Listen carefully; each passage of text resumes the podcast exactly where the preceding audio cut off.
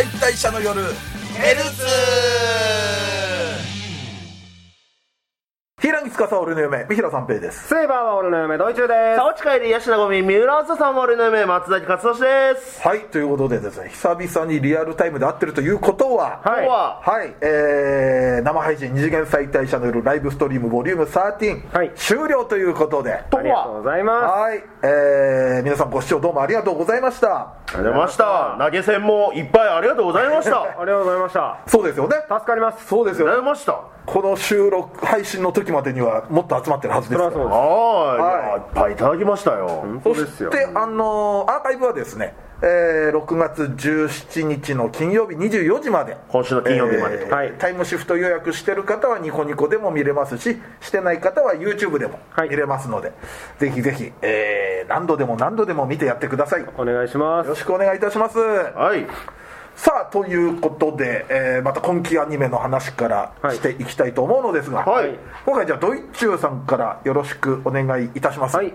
えー、可愛いだけじゃない四季森さん。はい。木森さん。四季森さんの78話あたりなんですけど、えーと文化祭で。文化祭の回で、まあ文化祭でなんかアニマル喫茶をやるっつって、アニマル喫茶いいですね、はい、で泉君がライオンの格好をして、俺あのアニメね結構もう7話目まで来てはい。ホールやらすなよって思って まあ確かに、ねえ。あのアイスまたひっくり返しそうになってましたからね。そうそうもうそりゃこけるやろって、もうもう俺らより分かってるやろお前ら、でももしかしたら厨房に入れたら丈夫に入れたら もうなんでしょうねそうですね。あの愛嬌を振りまいていただく係に。でもね、そこは大丈夫なんです。なぜなら、四季森さんがいるから。うさぎの格好をした四季森さんがライオンを助けるというね。ちょっとした童話みたいな感じですよね。ありそうですもんね そういう童話。最高にかっこよかったんです。なんか、あれでしたね、なんか、アニマル喫茶ってなんか猫耳つけてみたいなイメージありますけど、割とがっつりがっつりのなんか、本当にありそうなウサギの、はいはいはいはい。ね、格好というか、耳もピンって立ってるっていうよりはあの垂れてるような。ね。普通のはい。可愛かったんうですん。でまあえー、と泉君が、まあえー、とその文化祭のん次の日はちょっと図書委員か何かの仕事で、二日目で。はい、図書室に行かないといけない。なんか休憩所にしてるから、はい。そこのまあ管理じゃないですけれども。開けとくがあって、で行ったら相棒に、ん。もう一人の相方が、えー、と神谷さんという、はい宮さあのー一回ちょっとバレーボールの会かなんかで、月森さんと戦った彼女。ちょっとこっちを見てなんかあるのかなと匂わせていたうん。神谷さんが、まあ、来て、んうん。まあ、実はなんか去年も1年半ぐらい前からまあ同じ図書委員やったからなんかし知り合いだったっていう話でで割となんかグイグイ来るんですよ、うん。神谷さんがね、うん。彼女どんな子みたいな、うんうんなんかたタイはないからあの,、ああの子に興味があるから、でどっちから付き合ったのみたいな、俺あれ？四季森さんのこと好きなんかな？とか。ね、そういうふうに見えますね。流れとしてはそういう感じですよね。でしたよね、はい。うん。であれどっちやろ？うみたいな感じになって、まあ、とりあえずまあそのどっちから付き合ったの回想シーンみたいな。それもすごい良かったんですよね、うんなんかカップルナンバーっていうなんか制度を、はいはい。で一緒に写真を撮ってその後こう告白するみたいな、そこもすごいいいシーンだったんですけど、うん。あのでまあで、えーまあ付き合ったこういう経緯で付き合ったんだみたいな話をしてて一方その頃四季森さんは、そのカップルナンバー泉君と同じ番号を持ってる女子を探しているというクラスにバーッと番号を貼り出されてるのを見て、ストーキングのことに でやってて泉君と同じナンバー持ってるのが神谷さんっていうので7話が終わるんで、うんうん。うんすごいドキドキしてて、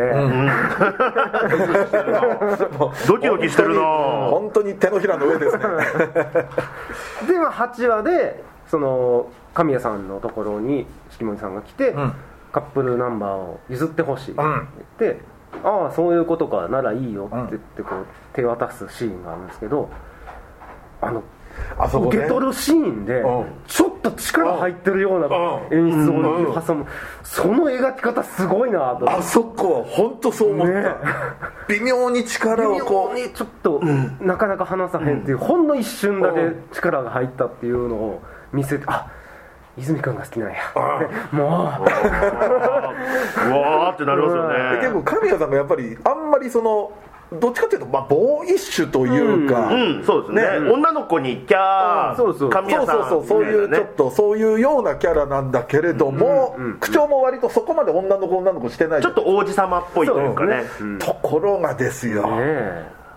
実はもう好きだったっていうので、まあそれも式守さんだけが気づき、で屋上で休憩している神谷さんにこれを返しに来ましたって、でああもう悟らせるつもりはなかったんだけどなみたいな。ちょっと回想シーンみたいなんだとその図書室入る時だけ髪の毛結んでたの届いたり、ね。シャツを中に入れて前髪ちょっと気にしてっていう泉君の場合だけで女の子やってたんやんおでもうもうこんなあの気持ちはもうごめんね諦めるからって式守さんに言うんですけど涙がちうん。ょっとポロポロこぼれてしまって抱きしめるん。式守さんっていう、あれこれまた式守さんに惚れんちゃう意外と神谷さん惚れっぽい可能性ありますからね。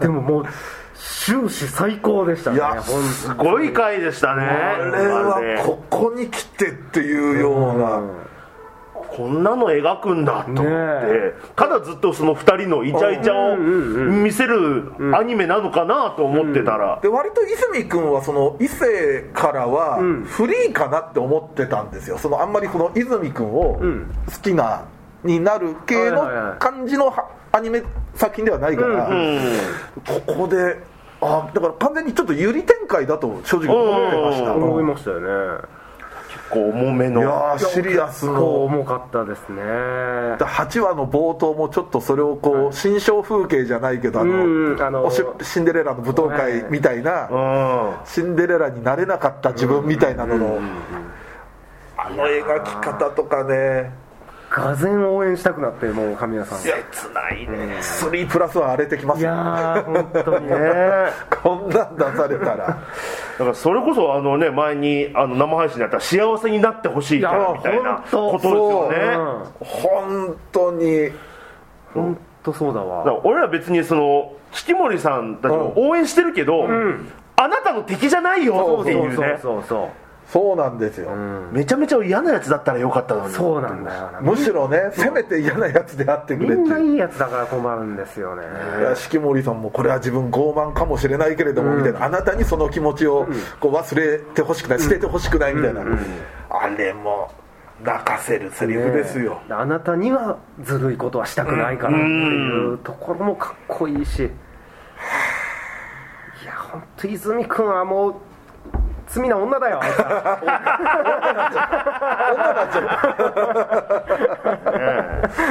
また優しいのよ、ね。泉君も。そうそう。うん性格いいし。うん。なんかねそのその番号を渡す時とかもその神谷さんが「じゃあもういいよ私一人でやっとくから、うん。あの泉君行ってきなよ」みたいに言ったら「そんなことしちゃダメだよ」みたいなのをちゃんと言えるし、そ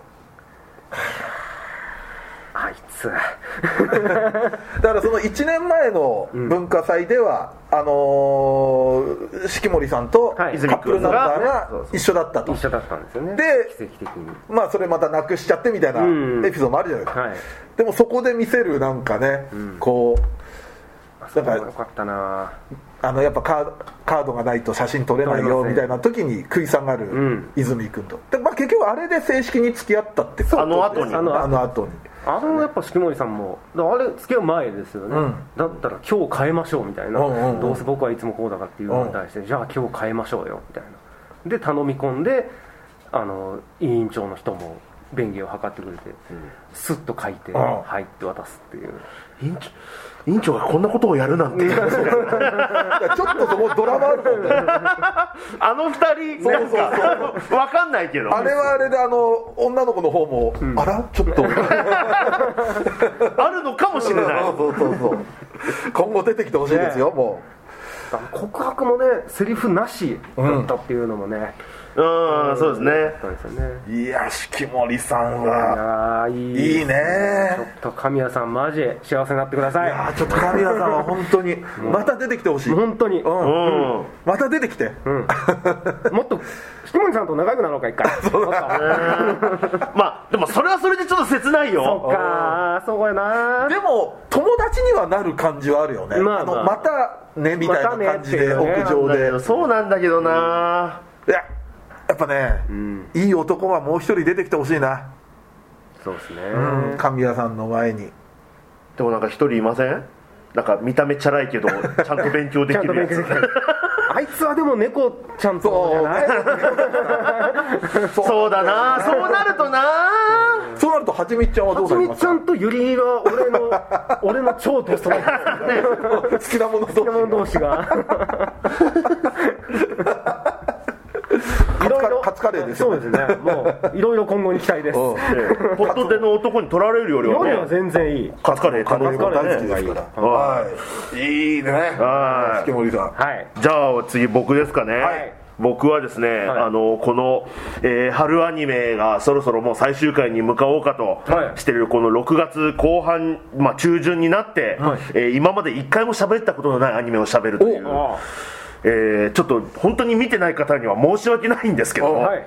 えっと、ヒーラーガール見てないです。すいません私もちょっと溜め込んでおります。録画はしてありますもっと言うと今季ヒーラー2つとも溜め込んでおります。こ れあのあのヒーラーアニメあの4月の初めにエイプリルフール企画であのヒーラーアニメ2つがなんか、うんうんうん。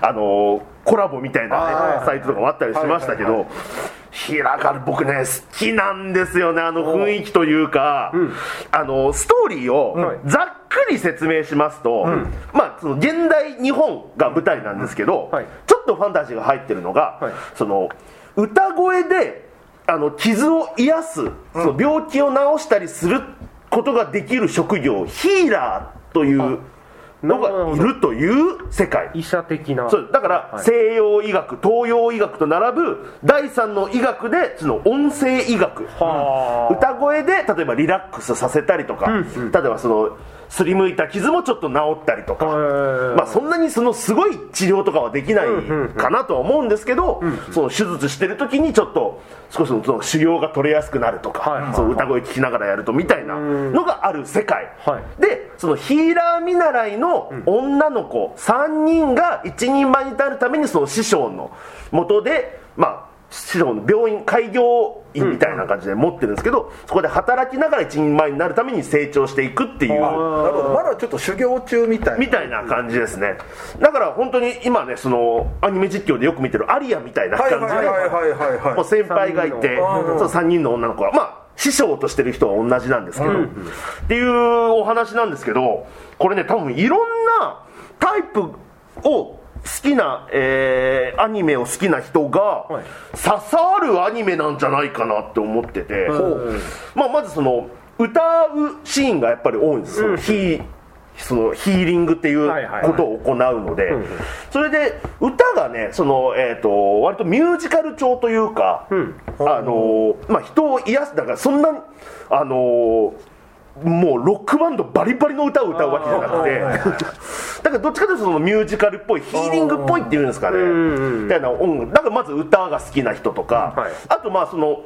歌いながらそのランララみたいな感じでなんか踊ったりするので、要はそのアイドルものが好きな人とかにも刺さるだろうし、こうね歌ってる時の、その周りの心象風景みたいなのがあって、えー例えばそのその歌ってる子がそのお腹痛いって悩んでる人を歌う時に最初はなんか崖から崩れ落ちそうなその患者さんがいるような風景がまず出てきてそこが歌うことによってだんだんだんだんその崖が治っていってなるほど。でもまたピンチになるとまた崖がどんどん崩れていってでもそこで一気に吹き返してみたいな。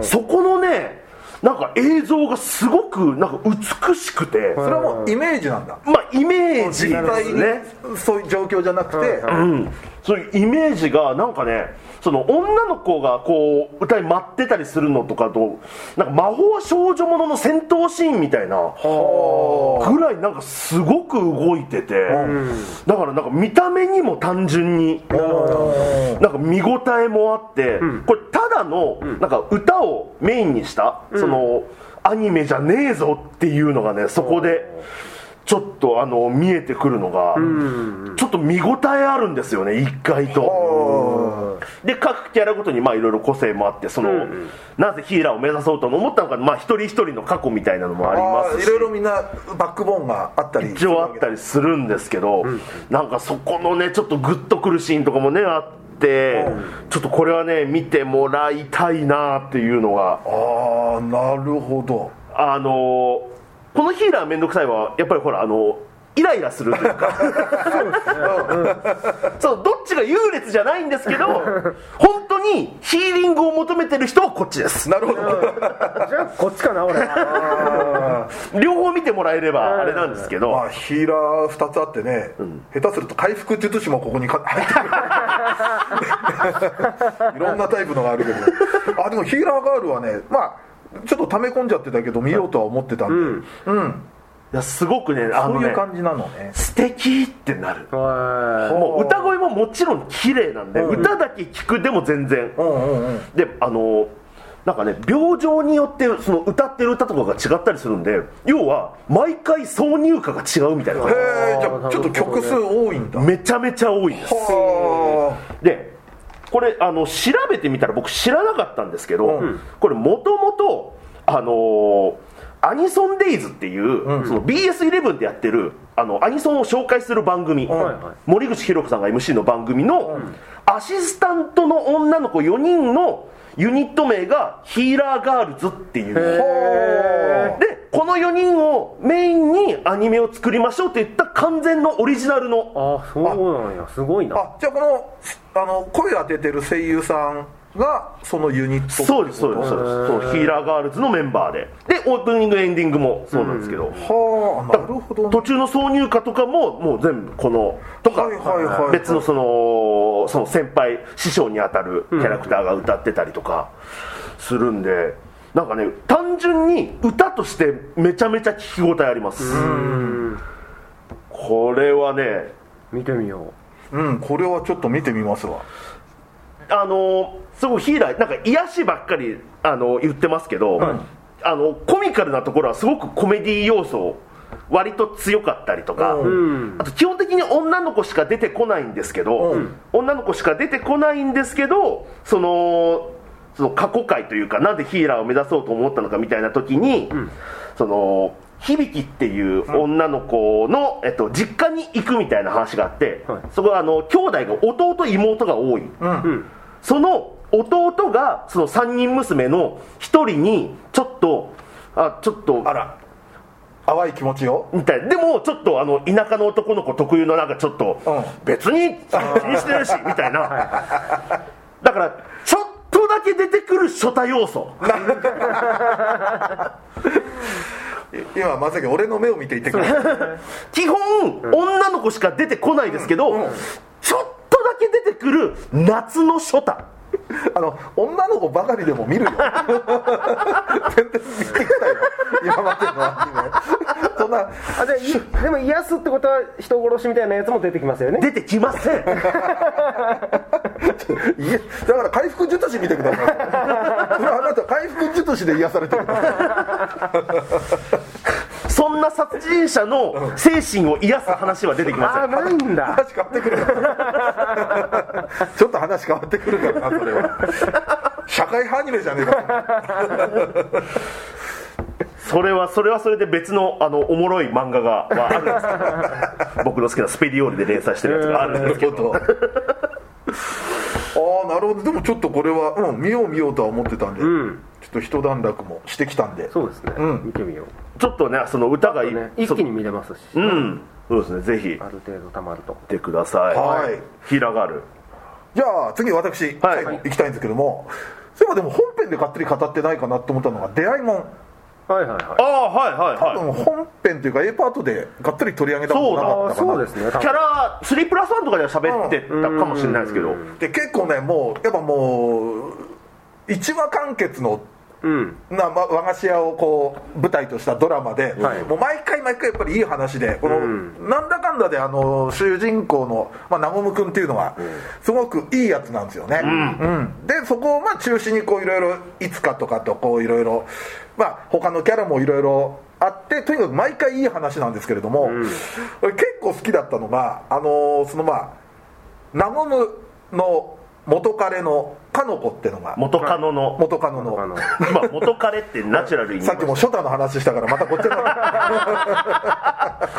もう何が何やらですよユリと BL の話をしてる回全くしてないんですけどね。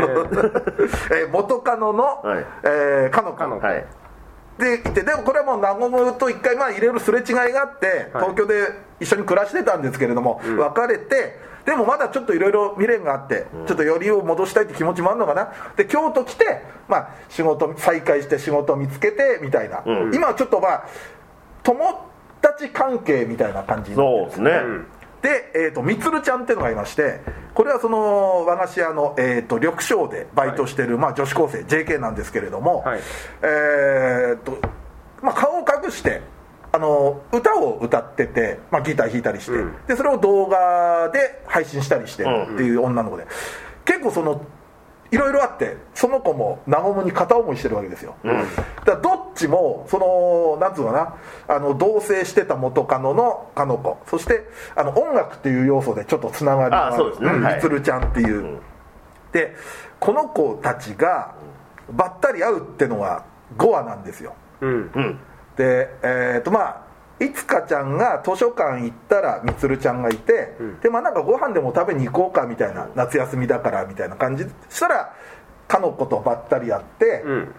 でまあお互いは初対面では、はい。その和むとの関係性を知らないわけですよ、うんうんでもやっぱりあのいつかちゃんは聡明だから、ん下手したら和む以上に気づいてるんですよその辺敏感に。うん。だからただただあのその2人のやり取りにいつかちゃんがこう焦る、ハラ慌てるハラハラするっていうのは、この3人の女性たちの構図が非常に面白いなというか好きで、で結構そのかの子とみつるちゃんは仲良くはなるんですよ、うんで最初はその元カノってのも知らないし、片思いしてるってのも知らないから、あのーいろいろ喋ってる。でも端々にちょっとずつ出てくるわけですよそういうのが、そうするとまたいつかちゃんはもう本当にあーにゃかって思うくらいの顔芸を。見せるんですよね。はいはいはい。あの固まったような笑顔とか、はいはいはい。あの本当に驚いてる顔とか、はい。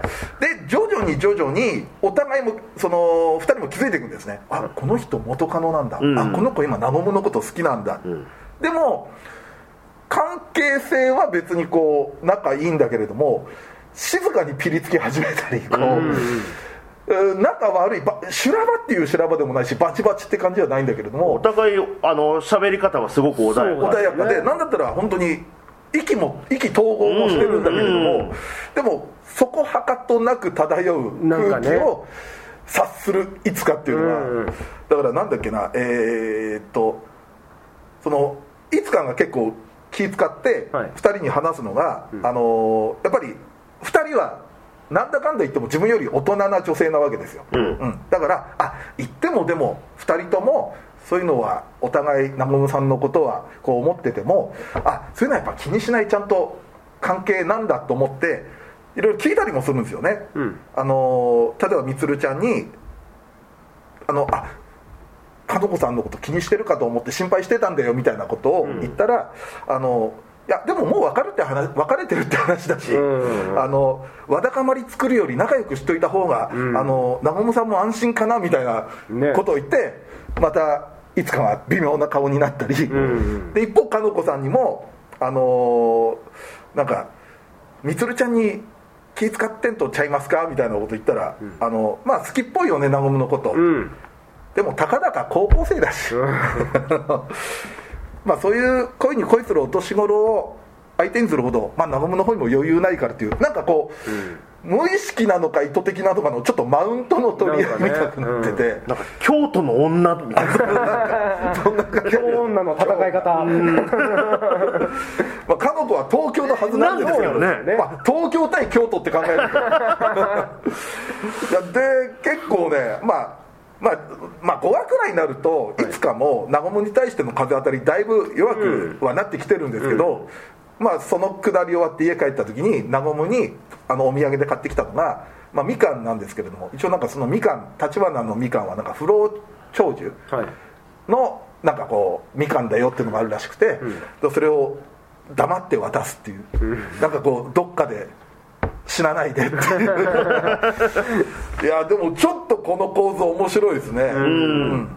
で結構要所要所に出てきて9話かな？クリスマス会で。も、はいはいはい。あはいはい。だってやっぱ南雲君っていうのはいいやつなんだけど鈍感いやなんー本当に。ですよ本当に。いつかの気持ちが分かります だからま本当にあれいつかがハラハラするの分かるでしょ？ちょっと切れてましたよね9話の時だからあのまずクリスマスだからみつるちゃんがまあ意を決して、ん。まあただれ練習してたら誘っちゃったってのもあるんだけど、はい。イルミネーション見に行きましょうと、はい。そしたら中もも「ええよ」見に行こうってなって。でみつるちゃんは「キャーやった!」みたいな感じなわけですよ、でじゃあその待ち合わせ場所行こうとしたら、その店の前でかの子が待ってて、でかの子はあイブで予定なかったからもうせっかくだからあんたも暇だろうと思って、んで言ったらナオムも「あそうなんや」ってで待ちみつるちゃんの待ち合わせ場所にかの子と一緒に行くっていう。頭おかしいな。あいつら自分がいかにモテるかっていうのを気づいてないのがね。でそれを結局3人で一緒に行動してるのをまあいろいろあったお母さんとクリスマス、ディナーを、ねね、あのしてる、えーいつかが、はいそのまあ、お店の横の席の窓をはい。3人で通ってるのを見て、でお母さんはさあの今まで本当にいつかとの約束ずっと仕事にかまけてて守れなくて、でも今回約束守ってでも本当ってだいいうぶ大事な話ですよね。結構今までごめんねっていうような話してるんだけども、そんな大事な話はもういつか気が気じゃないわけですよ、もうあのその窓の外の3人に気になって、でお母さんがいろいろ言ってたらちょっと前怒りにかまけて独り言みたいに出ちゃうんですよね。はい「あもうさんあの二ブチン」みたいなうん。そしたらお母さんが自分言われたと思って傷つくっていうその 周りにも被害を及ぼすっていう。あの察すんのすごいですけどね。3人歩いてんの見て多分こういうことだろうがどうせナモムさんがまた考えなしにみたいな、いやでもちょっとあの辺はなんかこうバチバチの修羅場じゃないけど、なんか逆に見ててこう和むというかそういう感じのなんか三角関係でもあるかなとみつるちゃんもよかった、かのこさん来てくれてみたいな。うん。だから決してかの子もみつるちゃんもん。お互いの恋敵を嫌いじゃない、そう。本当のバチバチじゃない感じしますよね。ないないない。うんだからあれはなんかねいい構図だな。あんな癒される三角関係、うん。すごくいいバランス。でいつかはやっぱりでもあのあんな年であんな気苦労、俺これからのいつかの成長過程の恋が心配だもん。あのあの時点で見ちゃって。いやーでもまあ本当に出会いもいいっすわ、うん面ちょっと俺多分アニメ今期終わったら原作手出し始めるなって感じですね、毎回ちょっと本当泣きそうになりますもんねちょっと、うん。話が多い。いや本当一個一個ピックアップして話したいくらいの。わかりますわかります、だからその同じようなタイミングであの舞妓さんちのまかないさんやってたりとかうん。もうなんか和の。ああいいね。うん。京都の。京都の食の話が。アニメ界京都ブームが、ヒーラーブームと京都ブームが。そうでだからといって今からその聖地巡礼だっつって京都行こうとしたら多分はめっちゃ暑いんでしょ そっか。盆地ですからこれからの時期の京都は。いやまあということでですね。はい。はい、出会いもんもう本当毎回面白いんで、ねぜひぜひ見て、黄色ちゃんとマサさんがどうなるのか俺気になってます。年の差カップル。カップルというか。あのヒーローちゃんも最初ね当たり強かったんだけれども、いろいろあってすごくね。あのやっぱあそこで働いてる人みんな仲良くなってるんですよね。みんないいやつですよね、俺なんか枯線の女の子好きなんですよね。あああでもわかる。ちょっとわかる。うん。なんかおじさんなんかちチャラくないんだみたいな。なんかわかる、なんか好きなんですよね。確かにな。でさき君は女装するしなんかすげえやつばっか挟んでる。もうさっきこの話するとまたもう30分話さないとまさか女装キャラが そこに出てくるとはみたいな。そういう意味ではみんなキャラ立ってるね。あのお店すごいっすね、まあそんな感じでですね、はい。ジャイモンもますます見逃せないということで、はい今回は A パートはこんな感じでお話をしてみました、はい。で B パートはですねまたちょっとした企画ということでいろんなお話をしてみたいんで、えー B パートも引き続きよろしくお願いいたします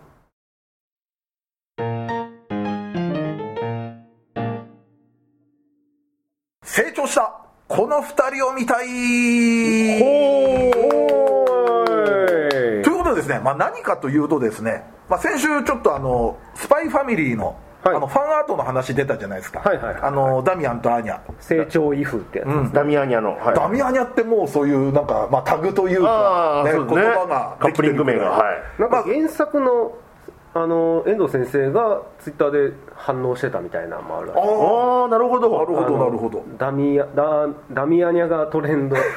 でなんかアーニャの顔で平和やなみたいな。日本は平和だなみたいな。あなんかそんなイラストをなんか描いたっていうのがあって、結構盛り上がってるみたいですね今。ーでちょっとまあそれに触発されてじゃないですけれども、はいはい。まあ、成長したこの2人見たいなっていう、うん。まあ、一応同作品で男女2人の組み合わせをなるほど。まあ、ちょっといろいろ話していこうじゃないかと。で、はい。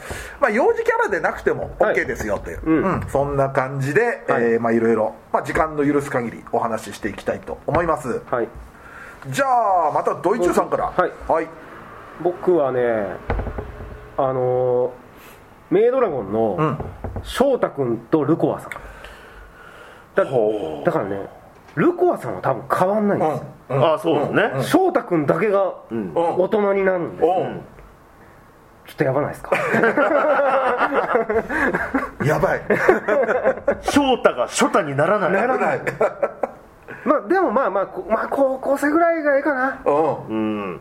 ちょっとやっぱ異性気にしだすでしょう、えー高校生になったらでもあんなのが家にいたらさもうやばいです。やばいですよ。今どころじゃないですよね。ね。今だってギリギリですよ。あ逆にもうルコアさんが気遣っていかへんかもそうか。シャレにならないかなみたいな。そっか。ああいいね。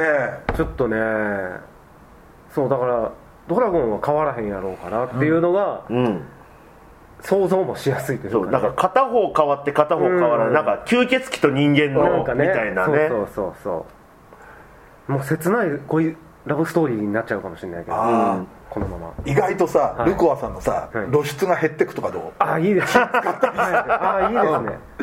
で中学生ぐらいでもうジーンそうそうそうそう長ズボンになって。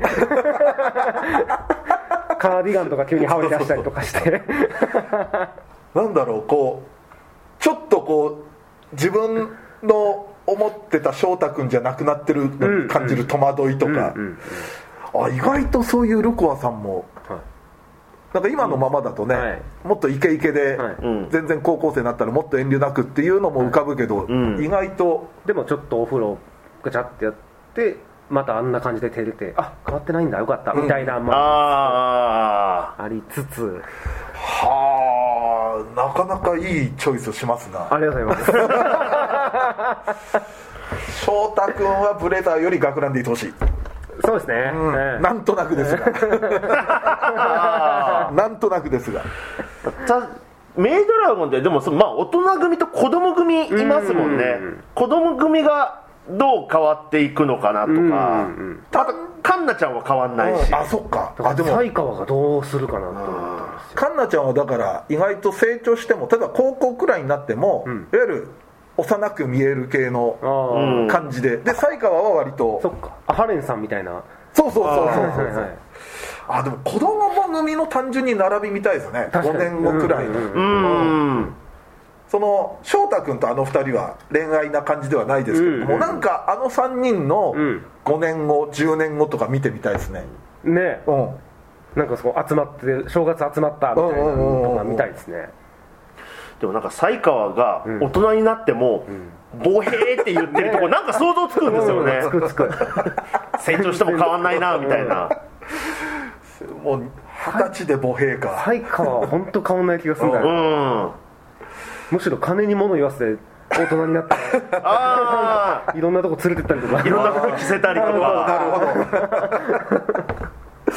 給料全部カンナに突っ込むみたいなでドラゴンっていうこともずっとよく分かってない。え今のでも気づかないのみたいなシーン出てきそうだしね。ずっと見た目全然変わんないのに気づいてない。ずっと可愛いわカンナさん。そのままでいてねああでも確かにずっと一番好きな時のままでいるのかカンナが、なんかちょっとした犯罪者の ずっとそうこの時の姿のまま。まあ才川さん子供だから気づかないけどやべえから。どどやべえですからね。まだ小学生だからこっちも受け止めてるけど、はいはいはい。あいつやべえから。はいなるほど、はい。はいじゃあ次僕ですかね、はいえっ、と僕はえっ、といろいろなんか考えてなんか学生ものって考えて、はい。学生ものでなんか完結しててなんか成長見たいなって思ったのは、俺アイシールド21お。のあのーセナとうん。鈴名の、お。あそこがなるほど。要はその多分そのプロの、うん。えっとアメフトのプレイヤーになるとかもあった後、まあだ大学まではなんか一緒に確か進学うんうんうんしてるんですけどその後もなんかずっと一緒にいるのかとかあどういうようなそのまま行くのかとか、うんうんうん。なんかねあの漫画のメンバーってなんか先もすごく気になるような、成長をやっぱりなんか描いてるじゃないですか、うん。なんかその分ずもっと先の成長もどんななってるんだろうなというか、うんうん。指導者になってるのかなとかセナがはいはいはい。それをなんか家庭で支えてたりすんのかなとか、まあ、すずなちゃんはそのまま、まあ、大学あたりだったらチアやってそう。ああそうですよね。大学の中のそのん。チア部みたいはないとこ入って、あだから高校の時は実は学校違うんだよね。ああそそううですね。かそうか。そうですねそっか。あそこもだからその例えば海外行ってその海外のその試合の途中のハーフタイムみたいなんで出てくるのかなとか。で一緒の舞台に立ってたりするのかなとか。なある時期までは。でも結構ほもしプロえットアメフト、ん。あーフットボールのとこ行っても、まあ、チアのっていうのは多分団体にいたりするもんね多分うん。そのチームそうですよね。だから結構一緒に歩んでうん行きつつだってんある程度明確なラブは出てるもんね。そうそうそうそそうですこまで派手には描かれてないけど、うん。明らかに相思相愛っていうのは、うん。と今言ったんですけど、うん。はい。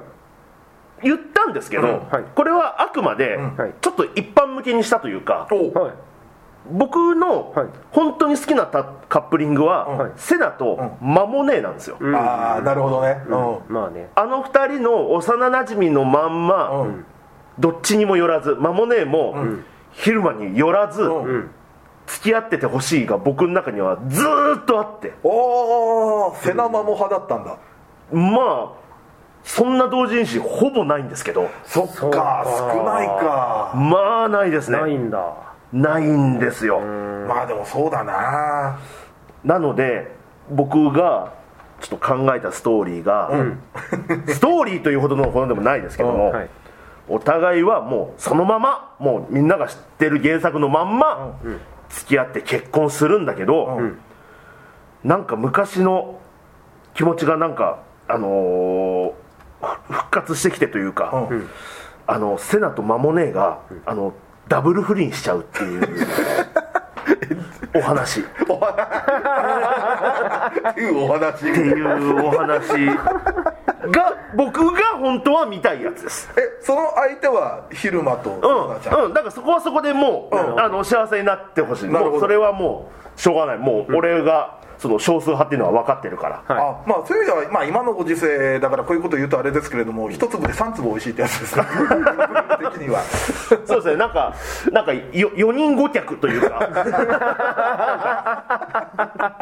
なんて言うんでしょうね。怒られるな。ああでもなるほど。そういうのも。だって結構ね昔の割とまあ BL っていうか八百同人誌って公式で男女のカップリングカップルがあっても、その目を盗んで実はうん。男同士でっていう構図だったから全然あありますよ、うん、その構図としてはね、信じていいですか？朝でもピクシブをもう 今ずっと数字並んでるけれどもずっと奥からたどって 今アイシールド21をピクシブでたどるんですか？るいや意外と新しいの出てたりするからね。えあったみたいな。まあ本当根強いファンはもう本当にずっと好きですからねアイシールドってね。またあそこもいろいろ数が多いからね、そう。ん、で女性キャラも男性キャラもまんべんなく出てるから、うん。そうですね。結構いますもんね。他の高校にも女子マネージャーみたいなのうんがね。そうそうそうそうあのあそこ俗学のあの スケバンとかいいっすもんね。えーなんとかめぐって名前いいいですね。や多分ね一回ザーッとまた見たらあ明確にこれ好きだっていうマネージャーいると思う。俺基本的にすずなちゃん好きなんだけど、多分他の学校でも目移り全然すると思うわ。そうですよね。うん。うん、アイシールドいいな。はちょっと読み返したくなってきます、また読み返しちゃうよ。い やらない方がいいんじゃないだって、ま、前もいろいろね企画やったらおのおの勝手に読み出してますからね。そうですね。ん。本買ったり、じゃあ次は私ですか、はい。どうしようかな。じゃあちょっとこっち行こうかな。僕ねあのー多分予想では、その連載当初は絶対これは見れるなって思ってたけど見れなかったっていう、まあ数年後のカップルイフなんですけど、アナマと稲妻のああ忍と八木ちゃん。うんうんあ結構あの二人はサブで、まあくっつくだろうなと思ってたんですけれども、はい。まあ、原作ではあの全然そこは描かれなかったそうですね。んですよそうだそうだ、だちょっとこの2人を見たいと、でうんいろいろね考えたんですよ。まず、えー、と忍は、まあ、初登場時高1なんで16歳なんですよね、で八木ちゃんの年齢が分かんないんですよ。で犬塚先生と同い年なんですけれども、あの紬のパパね。そうですね。同い年なんですけれども、犬塚先生のもう公式年齢が出てないんですね。はでちょっと考えたんですよ。はい。あのまあ教員だから絶対大卒じゃないですか、うん。ということはまずえーっとその結婚するまでに22歳には犬塚先生になってると思うんですね。あ先生に。はい、で高校教師で調べたら最短では22歳でなれるらしいんです。まあ23歳の年らしいんですけれども、で奥さん年下だったじゃないですか、でちょっとね読み返してないんであれですけど1個か2個下だったんですよね。確か同じ高校には入ってきてたと思うんで。あで仮に2歳下とすると、はい。大学入学で奥さんも大学入学してたとしたら結婚卒業後じゃないですか。あはいで奥さんの卒業を持ってすぐ結婚したとしても多分犬塚先生25歳で結婚最短で結婚してると思うんですよ。はで紬が最短で1年後生まれたとすると仮定すると、紬が初登場時5歳なんで犬塚先生30ちょい。あはい、うん。だから31歳と仮定すると、八木ちゃん31歳って僕の中で。そうですね。でそうなると5歳差、はい。結構このまた5年後とか見てみたくないですか？ちょっとデータのあの整合性の取り方がめちゃめちゃ怖いですあのずーっと1分間ぐらい、なんなんでしょうね。ガチすぎて怖い。あのー明け方取りつかれたように コロンボかなっていうぐらい推理を、だからまあ5歳差カップルとして考えてやっぱあの後を見たかったなっていう。すごいな。ちょっとなんだなんだ今の 今のサスペンス。ね 西村京太郎みたいな。ここで乗り換えるからおかしいな犯誰行可能やからっていう。誰も死んでないけどサスペンスになってるおかしいな。いやちょっとね年の差をね明確にある程度したかったんでね。どうされましたね。2人は多分地元にずっといると思うんですよ。はあだ描かれてなかったとしてもでヤギちゃんはなんかお店やってるじゃないですか。食べ物や、カフェバーだったかな。いなんか。で結構ででもその本本編中での見てると結構気兼ねなくあの忍ぐいぐいヤギちゃんに言うタイプなんで、うん。はい。なんかいつの間にかこう厨房に一緒に入ってる感じの関係になっててほしくて。あああでそれでこうお店でなんとなく厨房に立つようになってあうんでお客常連のお客さんからとか「あヤギちゃん若い奥さんもらってもらっちゃって」とか言われてまだ結婚してないのに、はいはいはいはい。で忍はなんかノリで「おヤギちゃんよかったな若い嫁さんだってさ」みたいなことをこう肩バンバン叩きながら言ったりするんだけど、うん。後で赤面しててほしいですねなんか思い出して。なんか奥さんって言われちゃったぜみたいな感あじそれを見たいですササスペンス。あいやそど今のは大読語読語感はサスペンス。今のは大丈夫です。大丈夫。今のは大丈夫よかった。ただ僕に見たいですって言われてもその夢は僕は叶えてはあげられないので。いいですよとも言えないんで、はい。そうですね。でもいいですね。うん。ちょっとこの2人はねまあ本当に本編で出てこなかったんで、逆に想像のしがいがあるなっていそうですもうなんかもう淡々としすぎてて、ん。もうあれ席入れてなかったっけぐらいの関係になんかなってる感じがそうね。しますの僕は。いやちょっとこの2人はなんかね見たいっす、確かに。もうみんなえそなんか妄想なんかよくわかんないですよね。最終回くっついてなかったっけ？みたいな。勝手になんか。そんなことはなかったなと思いつつ、さあじゃあもう1ジャンくらいはいけますか、ね、いけますか。はい。じゃあえーっとねえー、わかめちゃんと堀川君。えらい扉開けたな。あははいあ。はどうなってるかなと。あ またパンツは見えるのか？あそもそも？まずわかめちゃんは。ー ちょっと待って何年後の？何？それでパンツ見えてたらやべえだろわかめ今あいつらが小学生。小5とか小4じゃなかったっけ？あええっとカツオが小5なんで小三四3 3とかじゃないかな。ぐらい。3くらいか。じゃあ9歳。9歳。じゃあ10年後にしましょうか。19 19はい。やばいな19の堀川君やばっそうやなあでも最近そっか。いやでもそうか。だからあまだ少年法だからとかで。ちょっとちょっとそっち行っちゃう。お前の方がよっぽどサスペンスじゃストレートにサスペンスでしたんわかめちゃんどうなるんだろうな。でもなんやかんやでいまだに一緒に。ええでも構図としては、はいあのまあ、隣の関君じゃないけど、い。ちょっと変人なはい。男の子。男の子に振り回される、まあ、幼なじみっちゃ幼なじみですよね。構図としてはありじゃないですか。はい。に二十歳になってもそんな感じの。構図としてはね。でも堀川君もらってくれるのはもうわかめちゃんしかいないんじゃないですかまあひよこに名前つけるくらいですからね。卵食いたいって。生まれたらわかめから卵生まれたらわかめちゃんに食べさせてあげるねって。なんすか？あいつなんすか？改めて。波平が許さねえか。もう。バカモン！バカモンの声もなんかバババカモンくらいビビりながら言うかも、ああ確かに、だってそれ録音してますからね バカモン。そんな狡猾だった。家でもバカモンが聞けるこれで。証拠を抑えるじゃない。そんなまともなやつじゃないです。違う家でもバカモン聞きたいんだ。あとなんかあのー娘さんを僕にくださいって言って、はい。お前に娘あらんって言ったら、い。分かりました。って言って帰りそう。ま。ずっとニヤニヤしてそうええただただ怖い。ただ怖いです。じゃあお兄さんならいいですか？あもうそれもありそカツオに、ええタタタタタン。タタそんなパパンパンパパンパパンパンパパ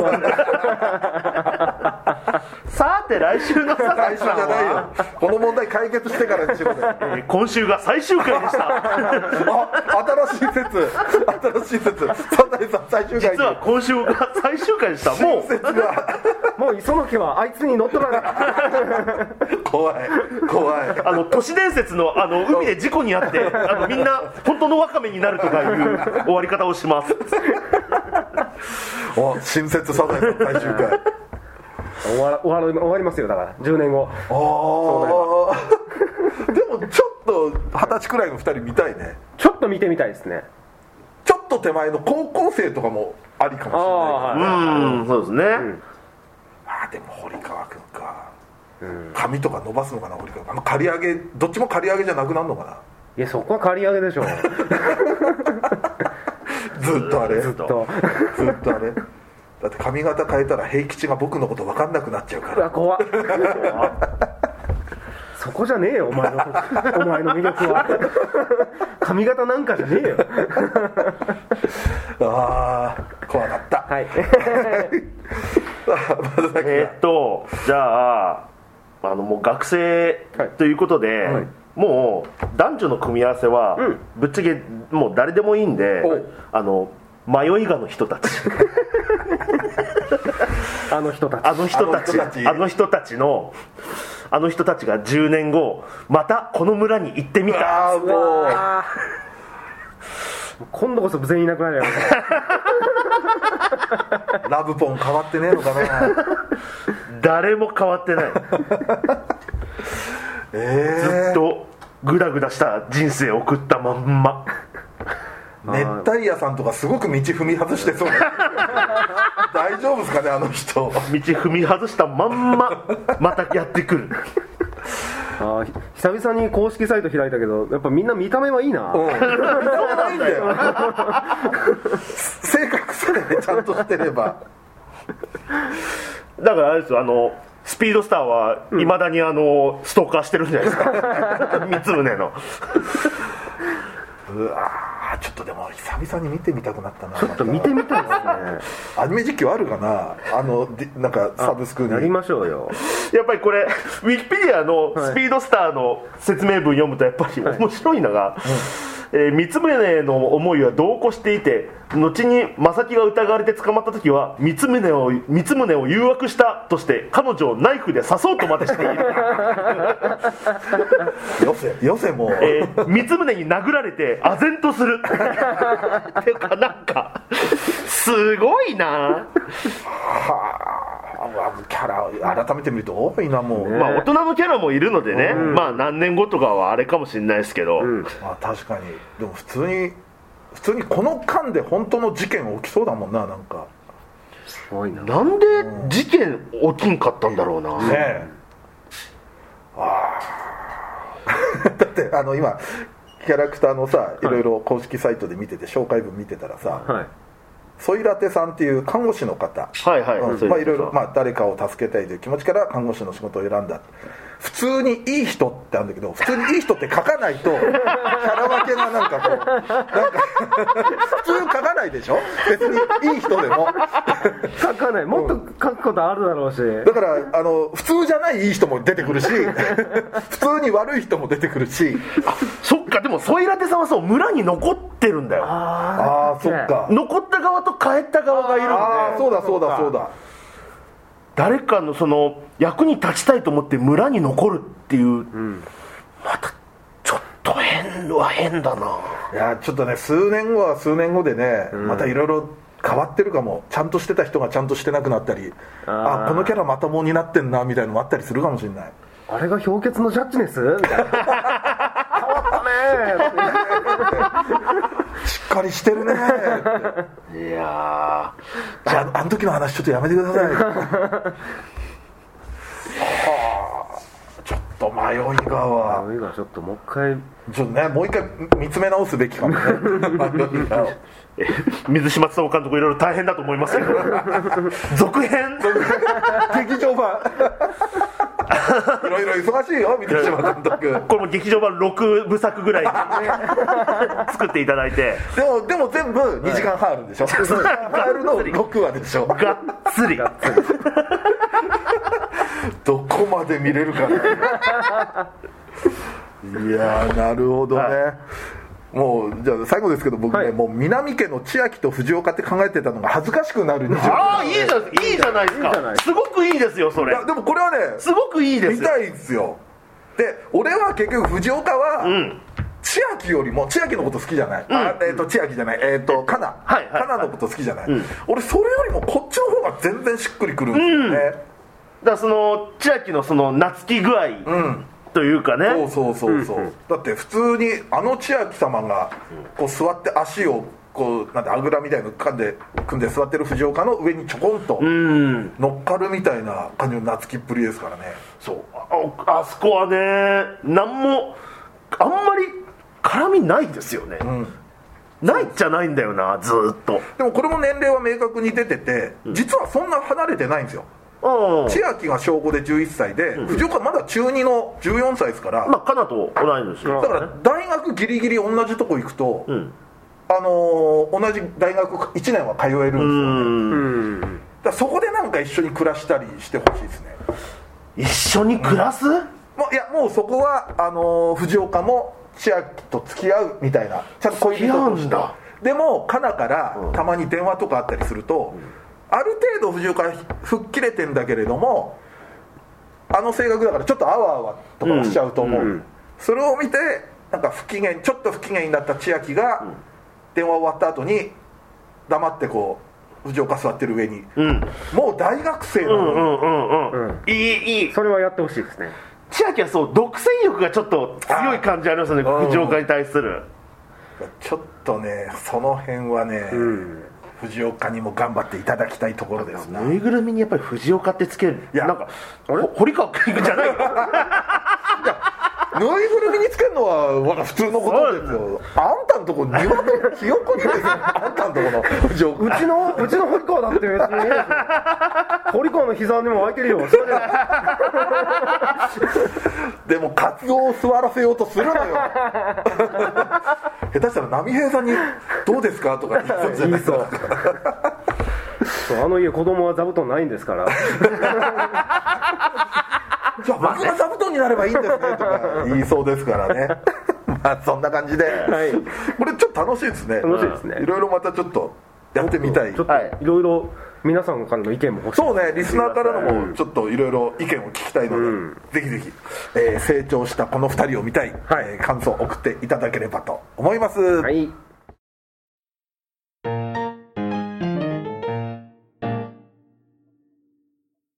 ということでエンディングです。はいじゃあですね、感想ツイート読んでいきましょう。はいあ、やっぱ来てますね。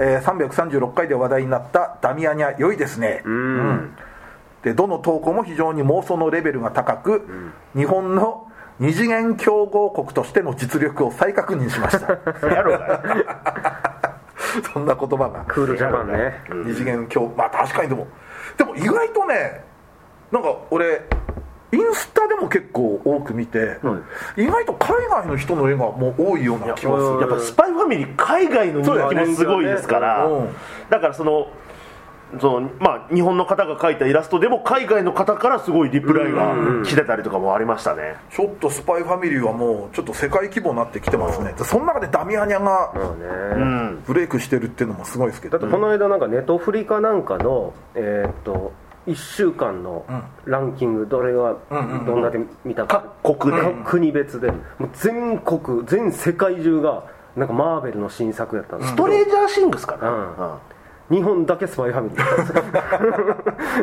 はあ。二次元競合国ですよ。競合国。すごいよなまあでも分かりますわ世界に響くっていう。のは、さあ、えーこちら、えーパリピ孔明のエンディングで話が進むごとに歌う人が増えてくるのは、PA ワークスでいうとタリタリと同じ方式って。だってああそっか、うでも確かに PA ワークスお得意のいろいろ仲間が増えていくあ系のアニメ、ね。うん。まあ原作付きとはいえねですね。結構探すともっとあるかもねエンディングで。徐々に増えていく、ああなるほど、着眼点いいですいいですね。えーこちら式守さんの文化祭のカップルナンバーってくじ引き企画では。そうですそうだね。シンプルにこのキャラとこのキャラ付き合っちゃえばいいのにってやつですね。ああいいですね、そうだ。文化祭。なるほど。さあ、えーこちら出会いもにおけるかの子とみつるの和むをめぐる女の戦いがヒリヒリしていて怖いですがもう今日話した話ですね、面白いですね、えーいつかが、えー幼いながらも女の子だけあっていろいろ察して気をもんでるのも楽しいです。うん、いや本当あの関係は素晴らしいですよ、さあ、えーこれは推し声優の話の時の感想ですね、はいえー演技の幅といえば、えーコンクールの、えー金本久子さんもすごいと思います。社畜幽霊の伏原さんや街角魔族の、えー千代田さくらのようなお姉さん系も演じていれば、えー処刑少女の桃のような小悪魔系少女もやっていて何でもござれという感じがします。金本さんね。だってもともとはもともとはっていうと変だけどイカ娘だからね。あそうやね金本さん。と琴浦さんああー。なるほど。確か。そっか。金本さんもだから昔は割とちょっと幼い幼いっていうと変かもしれないけどこう若手って感じだけど今はやっぱベテランの演技幅もすごい広がってきたし。うーんそうですね。そのイメージですね、いやー。カチューシャか。ガルパンの。ああなるほど。ああそうですね、金本さん。一回お仕事昔させていただいたけど可愛らしい人だったななんか。うんさあということで感想はこのはい辺で、ありがとうございはいありがとうございます。皆さんありがとうございましたということでね、えーとまあ、生配信は終わりましたけれども、えーその1週間視聴できるということでそのニコニコチャンネル、はい。えー二次祭のアニメ実況というのを、えー月2回配信しております、えー月額550円で、えー登録できて、えー過去の生配信のアーカイブも全て見れますのでですねあのぜひぜひよろしくお願いします。お願いします。ここだけでしかやってない企画会とかも、ねはい。はい。あったりしますし最近ちょっとやってないですけどそれも昔の見ると面白いんで、はい。ぜひはい。ぜひぜひよろしくお願いいたします。入会お願いします。はい、えーこのラジオはツイッターでの感想と宣伝を求めております。ラジオを応援したいなと思われましたら番組を聞いての感想オタク話などなど何でもツイートしてくださいツイートする場合は「ハッシュタグひらがな」で二次祭をつけてください。ツイートは番組内で取り上げますがツイートの場合は基本的にお名前は明かしません。この番組のリスナー数知名度を増やすため番組関連の話題をバンバンツイートしてください。そして二次祭メンバーへの質問はメールで募集しております。質問のほか B パートでやってほしい企画のリクエストなど嫁といるとこ見ましたよのコーナーでは先日お嫁さんとどこどこでお見かけしましたが何をしてたとこだったんでしょうかという嫁と一緒にいたのを見かけた場所を募集しております。投稿は二次祭ヘルツメールホームまで送ってください。こちらは随時募集中。質問がたまった頃にコーナーをやりますのでよろしくお願いいたします。さらに番組 CM スポンサー募集イベント出演や番組ゲスト MC 仕事等の二次元再大社の夜としての出演以来二次祭ライブの運営をしていただける企業事務局などありましたらメールアドレスは二次元再大社アットマーク yahoo.co.jp まで送ってください。メールフォーム URL メールアドレスは二次妻ヘルツのブログでも確認できますので皆さんよろしくお願いいたします。はいということで生配信も終わったということでノートの投げ銭はもう絶賛受付中ですのでぜひ。ぜひぜひよろしくお願いいたします。お待ちしてます。そんな感じで第337回二次妻ヘルツ。お相手は三平三平とドイチューと松崎勝利でした。二次妻ヘルツでした。はい OK です。あれですかね、ちょっとサイコパスの話しすぎたの生配信前だからですか どうしてもちょっとアベンジャーズがやっぱり出てくるなるほど。はいはいはいはいいつアベンジャーズ出てきてもいいようにちょっと肩慣らしをまあそうね。ウォーミングアップしとかないとという かもうまだ見ぬアベンジャーズも全然投票されてますから。あー。ちょっと選挙管理委員会の私一回目なるほど。を通してますから。あー、はい。ありますよね。あの項目にあのアベンジャーズにふさわしいと思うキャラクターを書いてくださいみたいな項目、結構まあまだそれ発表してないのもあったりしますけど、はい。い、つかそれだけであまとめて止ってるので、まとめてなんか企画もでやりたいなと思ってますんでね。なるほど。アベンジャーズ集めて。ちょっと待ってだから孤独ですよ。何が出来上がるの何が出来上がるかやってみたいと思いますんで。じゃあまたはい。生配信の準備しますか、そうですね。酒買ってこよう。酒買ってくるということで、はい。皆さん生配信お楽しみに